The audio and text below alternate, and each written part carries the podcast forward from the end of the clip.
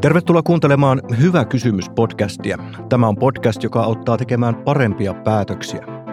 Tässä jaksossa selvitetään, minkälaista sisäilmaa Suomen kouluissa hengitetään ja kuinka suurissa ongelmissa kunnat ja kaupungit ovat koulurakennustensa terveysturvallisuuden ja korjausvelkansa kanssa. Selvitetään, mitä tälle ikuisuuskysymykselle pitäisi tehdä. Minä olen Matti Keränen.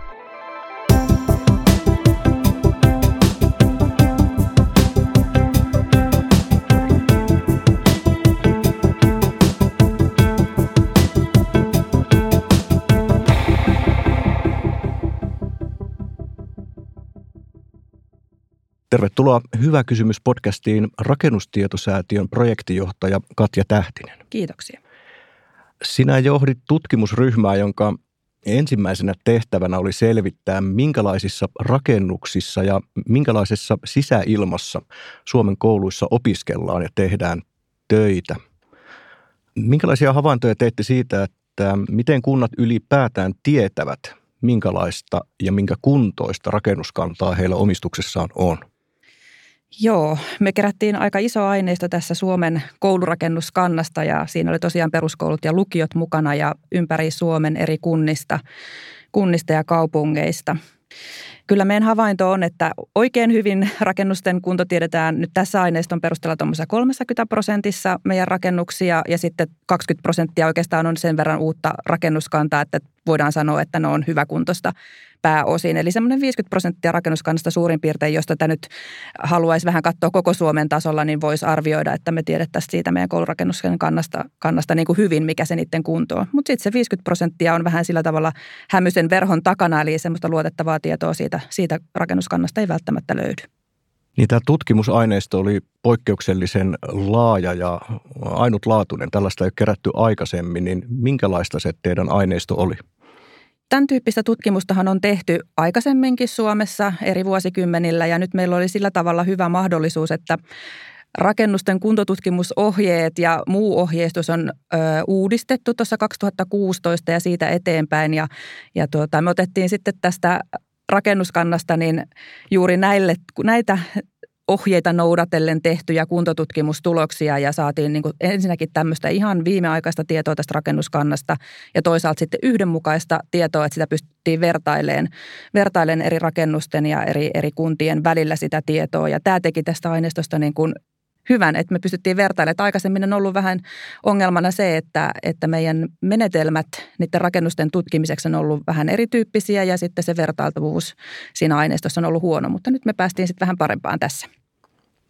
Oliko nämä tiedot helposti saatavilla, että minkälaisen työn te joudutte tekemään, että saitte ylipäätään aineiston kasaan? Joo, no luultua isompi työ oli, että, että tuota, kunnilla kyllä on aika hyvin nyt tässäkin tutkimuksessa niin sähköisiä järjestelmiä käytössä, johon näitä tietoja syötetään, mutta sitten oikeastaan sellainen havainto oli, että, että siellä järjestelmän sisällä sitten se tietojen paikka tai niiden, niiden muoto ei olekaan enää kovinkaan systemaattista ja, ja tuota, no, niin tämä, tämä hankaloitti aika paljon sitä työtä. Sitten vielä sen tyyppinen asia, että jos, jos järjestelmästä jotain haluaisi ulos suoraan, niin se ei oikein ole mahdollista. Eli kaikki tieto on syötetty sitten vielä PDF-raporttimuodossa sinne ja raportit pitää toki avata ja käydä läpi sekä siellä kunnissa että nyt sitten tässä tutkimuksessa. Tutkimuksen osaltahan tämä on ihan ok, mutta jos kunnissa ajattelee, että tietoa pitää hakea, niin se on melkein sitten klikkailtava pdf vielä auki ja haettava niistä raporteista sitä tietoa. No voidaan arvioida, että siis noin puolet Suomen julkisesta rakennuskannasta, tarkemmin ehkä koulurakennuksista, mm. niin niistä ei ole tietoa kerätty. Niin mitä tällaista tiedon puutteesta seuraa? Mehän saatiin siis sillä tavalla niin kuin yleistiedot kaikista rakennuksista, että sillä tavalla meidän aineisto katto, katto sen koko kunnan rakennuskannan. Mutta sitten sellaista kuntotutkimustasosta tietoa ei kaikista löytynyt, eikä myöskään sitten kuntoarviotietoja, eli tällaista niin kuin vähän kevyemmin tehtävää arviotietoa niistä rakennusten kunnoista. Että siellä saattaa olla rakennuksia, joista ei niin kuin löytynyt, löytynyt muuta kuin ne perustiedot. Se tietysti hankaloittaa sitten tällaista rakennuskannan ää, niin kuin suunnitelmallista huolto- ja ylläpitoa, kun, kun osasta rakennuksia ei löydy tätä tietoa. Toki siellä kunnissa voi olla sitten henkilöitä, jotka tuntevat sen rakennuskantansa hyvin, mutta toisaalta jos henkilö vaihtuu tai tehdäänkin tämmöistä vähän isompaa tarkastelua, niin, niin sieltä on sitten paljon rakennuksia, joista ei välttämättä löydy kuin ne perustiedot. No yksi keskeinen suositus tässä tutkimuksessa on se, että kuntien pitäisi panostaa IT-järjestelmiin, siis ylipäätään tiedon hallintaan, tiedon keräämiseen. Mm. Miten se parantaisi meidän koulujen sisäilmaa? Vielä ehkä tuohon tiedon keräämiseen ja järjestelmiin liittyen sillä tavalla, että, että se tiedon tuottaminen ja tuottamisen tarvehan on aika monimuotoinen. Ja tietysti sitä tietoa täytyy aina lähteä siitä, että mihin sitä on tuotettu, minkälaiseen tarkoitukseen. Mutta että sitten jos ajattelisi, että että se kaikki olisi vähän suunnitelmallisemmin mietitty, se tiedon kerääminen sitä tarpeesta riippumatta. Eli aina kun sitä tietoa kerätään, niin se jotenkin systemaattisemmin voitaisiin järjestelmään laittaa niin, että se saadaan ulos myöskin sieltä suodatettuna paremmin. Niin silloin me ehkä oltaisiin tilanteessa, jossa me voitaisiin niin tarkastella vaikka kunnassa tai valtakunnan tasolla koko sitä rakennuskantaa erilaisten muuttujien osalta ja, ja miettiä sitä vaikka tämänhetkistä tilannetta tai ennakoida sitä tulevia tarpeita ja ehkä sitten liittyen näihin resursseihin. Ja tämä tarkoittaa nyt sitten ihan yksittäisen rakennuksen osalta sitä, että me voitaisiin päästä ehkä paremmin sellaiseen tilanteeseen, jossa meillä on tiedossa, että mitä siellä tällä hetkellä on, mitä siellä seuraavan kymmenen vuoden puitteissa pitäisi tehdä ennakoivasti, jotta meillä ei sitten sisäilmaongelmia esimerkiksi pääse kehittymään. Ja toisaalta sitten, että jos siellä onkin jotain kiireellistä, niin se näkyisi meille heti sitten myöskin siinä, siinä järjestelmässä ja se, että se on sitten korjattu tai ei ole korjattu tai mikä siellä sitten on päätöksen, päätö, päätöksiä tehtykään rakennuksen osalta. Niin onko tässä kyse myös tällaisesta ylipäätään toimintakulttuurista, että meillähän nyt Suomessa päättäjät reagoi ongelmiin siinä vaiheessa, kun ne – rakenteelliset ongelmat tai niiden aiheuttamat laho- ja mikrobivauriot on edennyt jo niin pitkälle, että se aiheuttaa terveyshaittoja. Niin onko tämä tämmöinen kulttuurimuutoskysymys myös? No tässä on varmasti kysymys siitä, että, että niin kuin pitäisi resurssoida vielä enemmän myöskin sitä, sitä tota osaamista ja, ja tekemistä siihen systemaattisempaan tiedonhallintaan ja siihen, että mi, mitä tietoa tarvitaan ja mihin sitä käytetään ja miten. Mutta toisaalta mä sitten näen, että tässä on varmasti tosi isoilta osin kyse myöskin niin kuin meidän valtakunnallisesta tilanteesta kunnissa ja niistä resursseista, mitä siellä on käytettävissä ajatellen tätä rakennuskannan ylläpitoakin.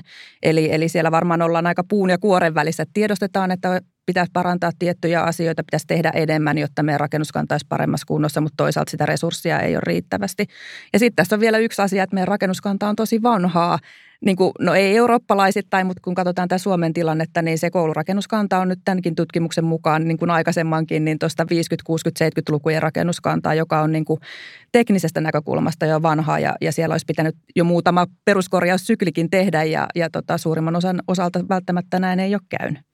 Niin onko tässä vaarana se, että, että nyt kunnissa odotetaan luonnollista poistumaa, että annetaan vaan rapistua näiden vanhojen rakennusten, mutta samaan aikaan se toiminta jatkuu siellä niin pitkään, kun se vaan voi jatkua.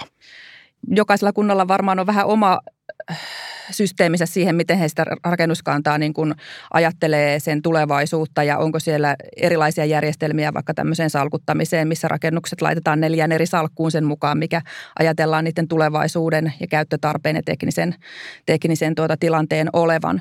Et, et yksi mahdollisuus on se, että sitten tämmöisen nelossalkun tapauksessa on rakennuskantaa, jota ajatellaan, että siitä luovutaan tai se puretaan ja, ja tota, siihen ei enää sitten investoida isoja korjauksia tai muita. Mutta samaan aikaan sitten rakennus on monesti myöskin käytössä ja, ja se aiheuttaa sitten haasteita sen tilan käyttäjän osalta, että meillä tiedetään, että rakennus on poistumassa käytöstä, mutta siihen ei ehkä enää investoida sitten niin paljon sitä korjausta ja, ja toisaalta on pakko sitten kuitenkin rakennusta käyttää, jotta se toiminta saadaan järjestettyä kunnassa.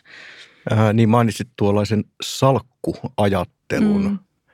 Avaatko hieman sitä, että, että mitä sillä tarkoitat? No tässä valtakunnallisessa Terveet tilat 2028 ohjelmassahan paljon asiaa on, on selvitelty ja, ja salkutus on ollut käytössä kunnissa jo pitkään tai osassa kunnissa, ei varmastikaan kaikissa. Ja siinä ajatuksena on, että ne rakennukset tai se rakennuskanta, jota kunnissa on, niin salkutetaan ja ykkössalkkuun menee nyt tällaiset rakennukset, jotka ajatellaan, että niiden tarve kunnassa jatkuu ja ne ovat hyväkuntoisia ja siellä ei isoja muutostarpeita ole. Kakkossalkussa sitten ajatellaan, että nämä rakennukset ja niiden tarve kunnassa säilyy, mutta siellä saattaa olla sitten esimerkiksi korjaustarpeita tai tilamuutostarpeita tai jotain muuta, että kehitetään sitä rakennusta niin kuin toimintaa, toimintaa vastaavaksi ja, ja teknisiltä osin sitten paremmaksi. Ja sitten siellä kolmossalkussa onkin jo sitten rakennukset, joista ajatellaan, että ne luovutetaan, eli, eli myydään eteenpäin tai niiden niin kuin käyttö poistuu kunnasta. Ja nelosessa sitten on tämän tyyppiset rakennukset, jotka kokonaan ajatellaan, että ne, ne luovutetaan pois käytöstä tai ne puretaan ja niin edelleen. Eli tämän tyyppinen salkutus, joka sitten auttaa vähän kuntaa hahmottamaan niin sitä investointitarvetta eri rakennusten osaltakin. Ja sitten täällä Terveet tilat ohjelmassa myöskin on mietitty tämmöistä luokitusjärjestelmää, rakennuksille, mitä itsekin ajattelisin, että voisi olla niin kuin tarpeellinen kunnissa, että saataisiin saatais näiden kuntotutkimus- ja muiden selvitysten perusteella luokiteltua näitä rakennuksia ja niiden investointitarpeita. Mutta siellä sitten tietysti haasteena on se, että mitkä ovat ne luokituksen tärkeät parametrit, minkä perusteella niitä luokitellaan. Ja tämä on kyllä hankala kysymys, jota on varmasti mietitty jo tässä vähän pidemmänkin aikaa rakennusten osalta. Niin, tähän tarvittaisiin valtakunnallinen ohjeistus, että, että päästäisiin sellaiseen yhdenmukaiseen luokitteluun? No kyllä mä näkisin, että siitä olisi hirvittävän iso hyöty, että meille joka kunnassa olisi omaa menetelmää ja systeemiä, vaan me voitaisiin niin kuin saattaa yksi yhteinen luokitusjärjestelmä tai ja tämmöinen salkutusohjekin, niin silloin, silloin tuota, me päästäisiin yhdenmukaisempia, ehkä tasa-arvoisempiinkin tilanteisiin siellä kunnissa koko valtakunnan tasolla.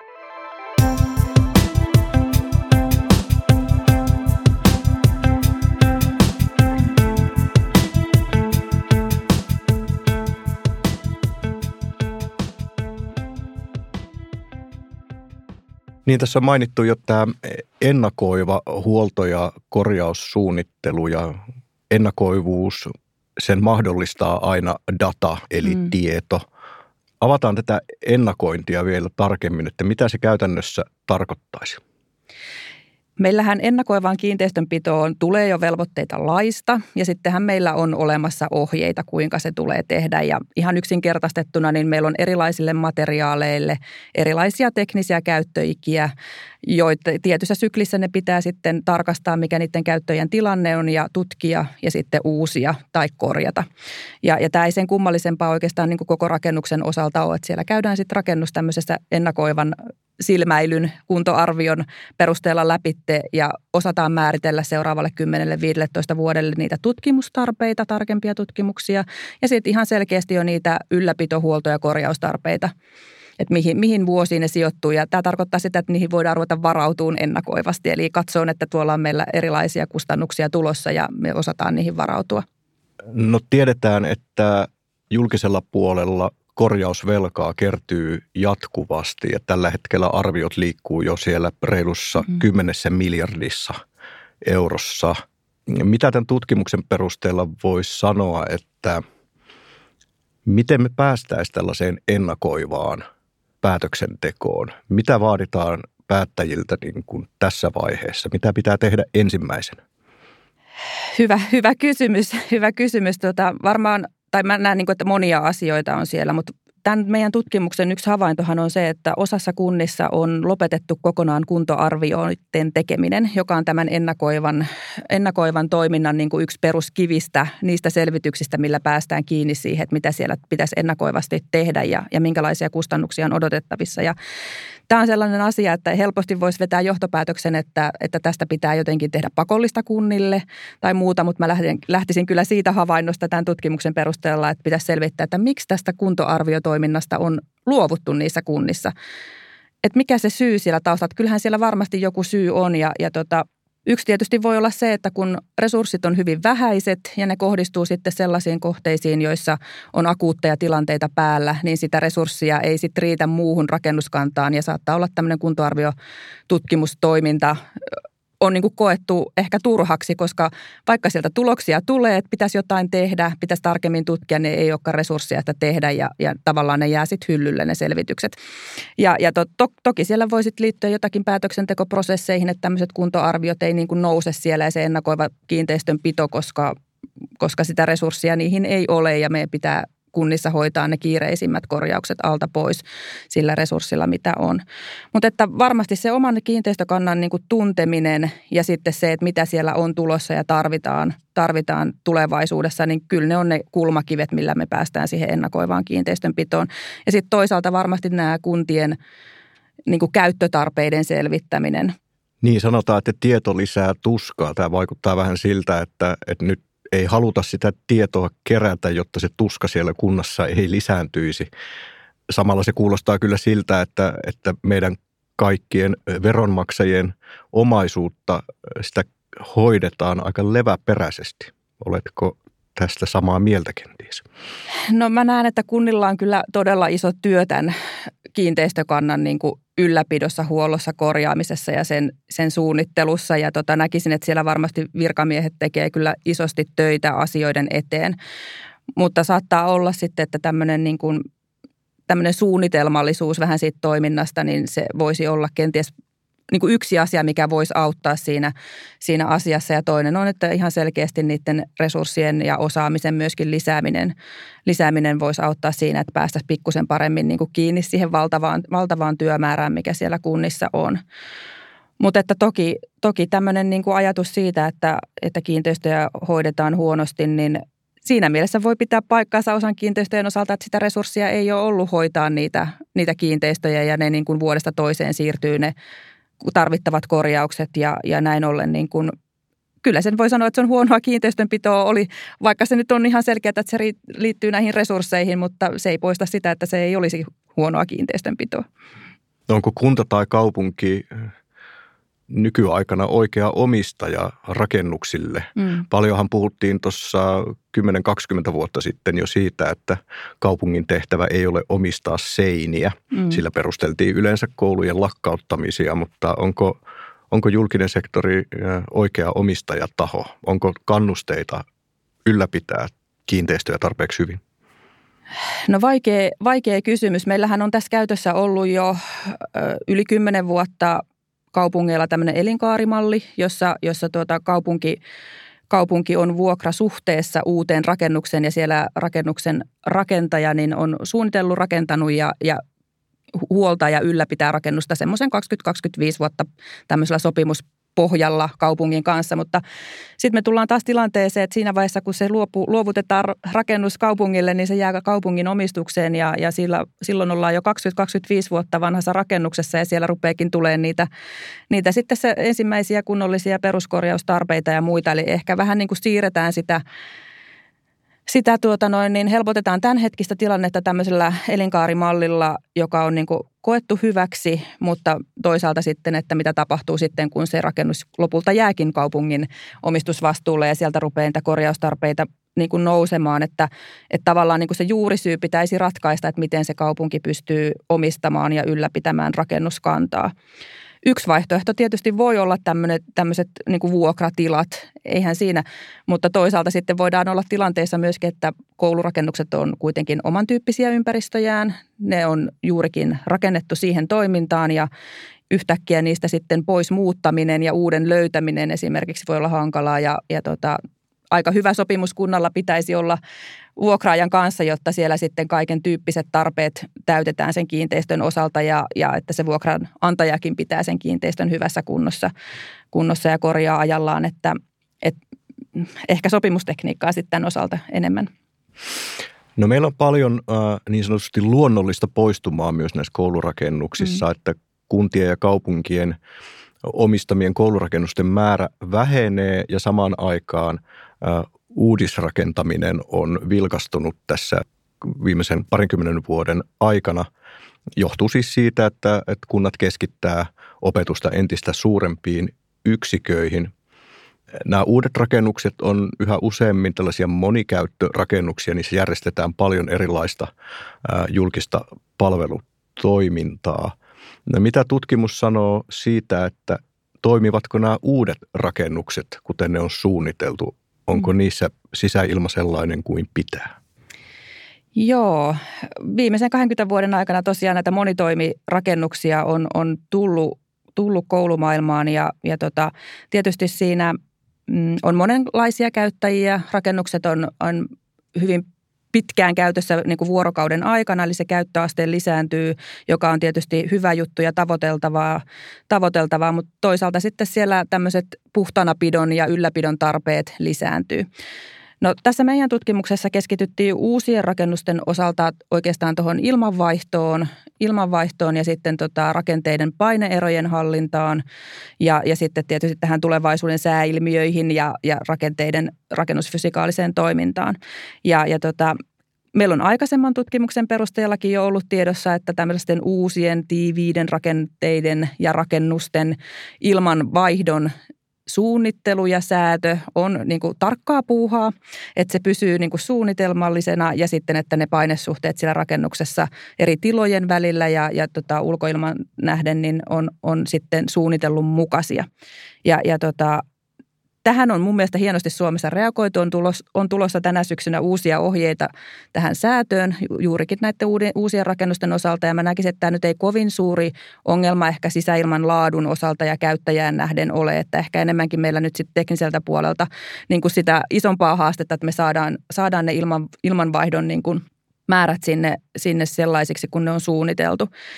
Ja, ja yksi havainto on sitten tässä tutkimusten perusteella se, että talviaikaan meillä on todella kuiva sisäilma, joka nyt sitten taas vaikuttaa siihen käyttäjään monesti. Eli, eli tota, voi olla, että tällaista ärsytysoiretta silmissä ja ihossa ja mitä tämmöinen kuiva, kuiva talvi, talvi-ilma ja lämmitetty ilma sitten voi aiheuttaa. Että tämä oli ehkä nyt sellainen suurin, suurin havainto tuon sisäilman laadun osalta, mikä liittyy tähän uuteen rakennuskantaan ja tehokkaisiin ilmanvaihtomenetelmiin.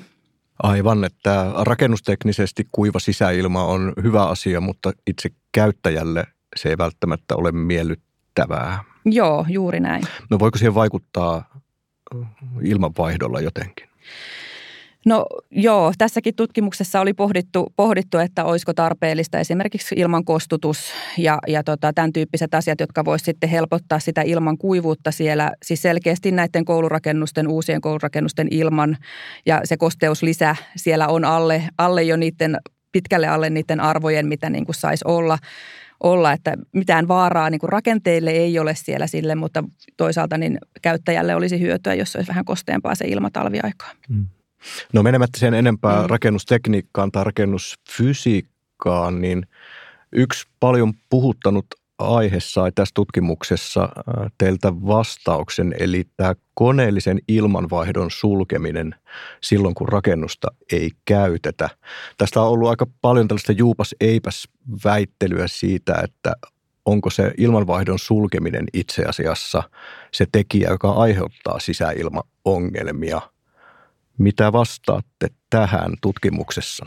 No tässä meidän tutkimuksessa niin johtopäätös on se, että oikein toteutettuna niin ei aiheuta sisäilman laatuun muutoksia. Eli sisäilman laatu on hyvä niissä rakennuksissa, joissa se muutoinkin on hyvä. Eli, eli tuota, se yöaikainen pysäytys niin ihan mitatusti saadaan hyvälaatuiseksi sillä muutaman tunnin et e, ennen kuin käyttäjä tulee tiloihin, niin muutama tuntia sitä laitetaan päälle ja se huuhtelee tilat ja, ja se on ihan riittävä. Eli mitatusti ja todennetusti siellä sisäilman laatu on hyvä. Minkälaisia ongelmia saattaa liittyä tähän ilmavaihdon sulkemiseen?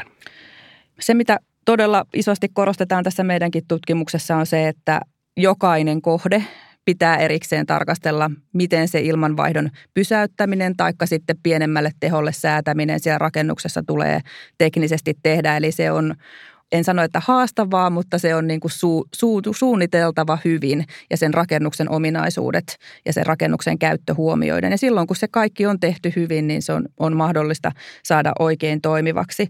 Ja tähän liittyy nyt sitten esimerkiksi, jos ihan vähän mennään sen tekniikan puolelle, niin ihan ymmärtää se, että minkälaiset ilmanvaihtojärjestelmät ja säätömahdollisuudet siinä rakennuksessa on, miten ne ilmanvaihtojärjestelmät siellä toimii ja onko siellä jotakin ylimääräisiä vaikka poistoja, likaisia poistoja, että niidenkin niin kuin toiminta siihen, siihen koko rakennuksen toimintaan. Niin silloin me ollaan hyvällä pohjalla, kun ensin katsotaan se rakennus ja tekniikka ja ymmärretään, miten se toimii, niin sen jälkeen voidaan tehdä tätä säätöä, sit sitä yöaikaista säätöäkin. Niin, eli tässäkin pitäisi ensiksi kerätä sitä tietoa ja vasta sitten voi mennä napsauttamaan sen ilmanvaihdon Kyllä, pois päältä. ehdottomasti näin.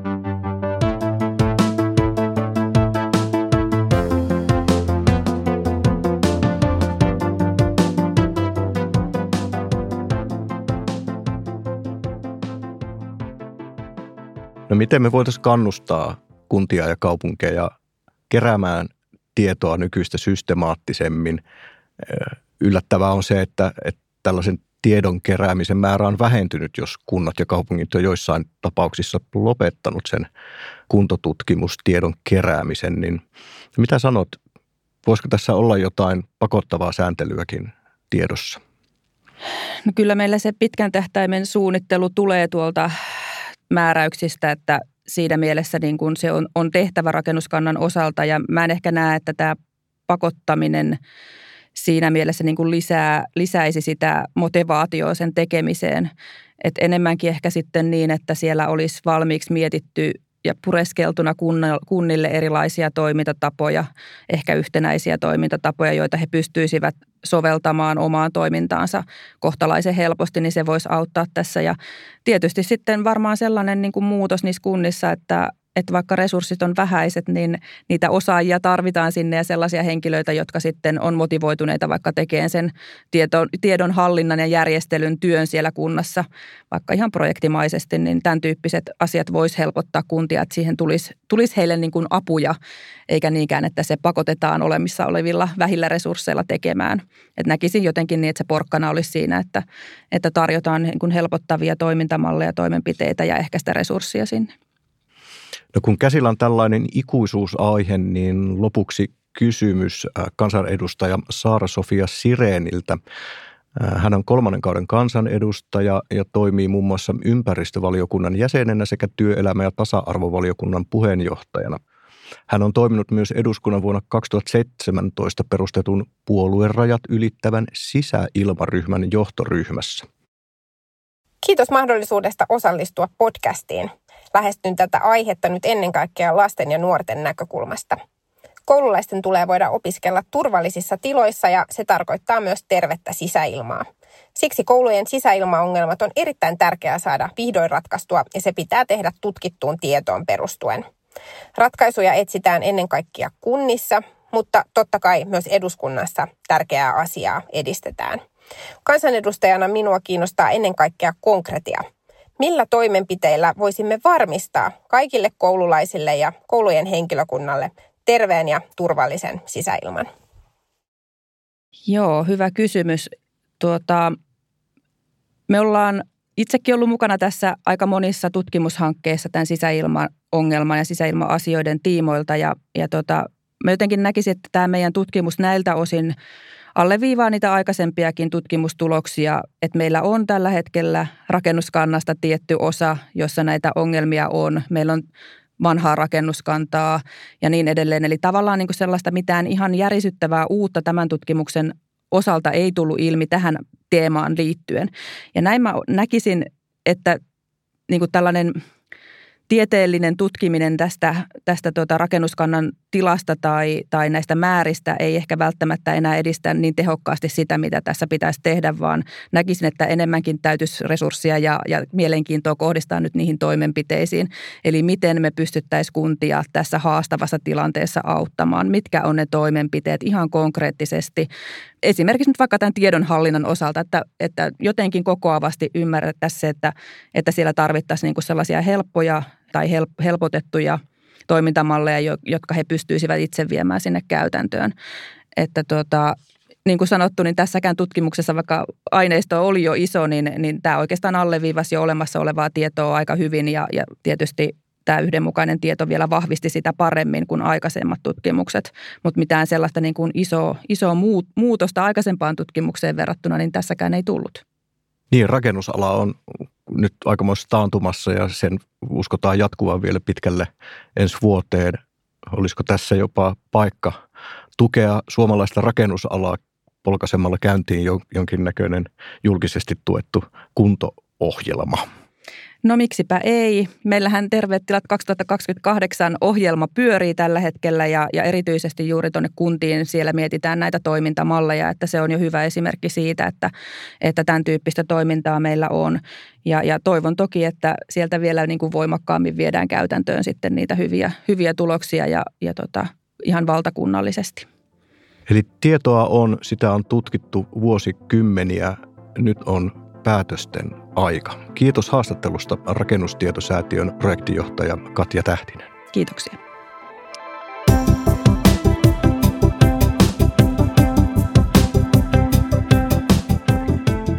Tässä jaksossa käsitelty valtioneuvoston selvitys- ja tutkimustoiminnan julkaisema raportti löytyy kokonaisuudessaan osoitteesta julkaisut.valtioneuvosto.fi.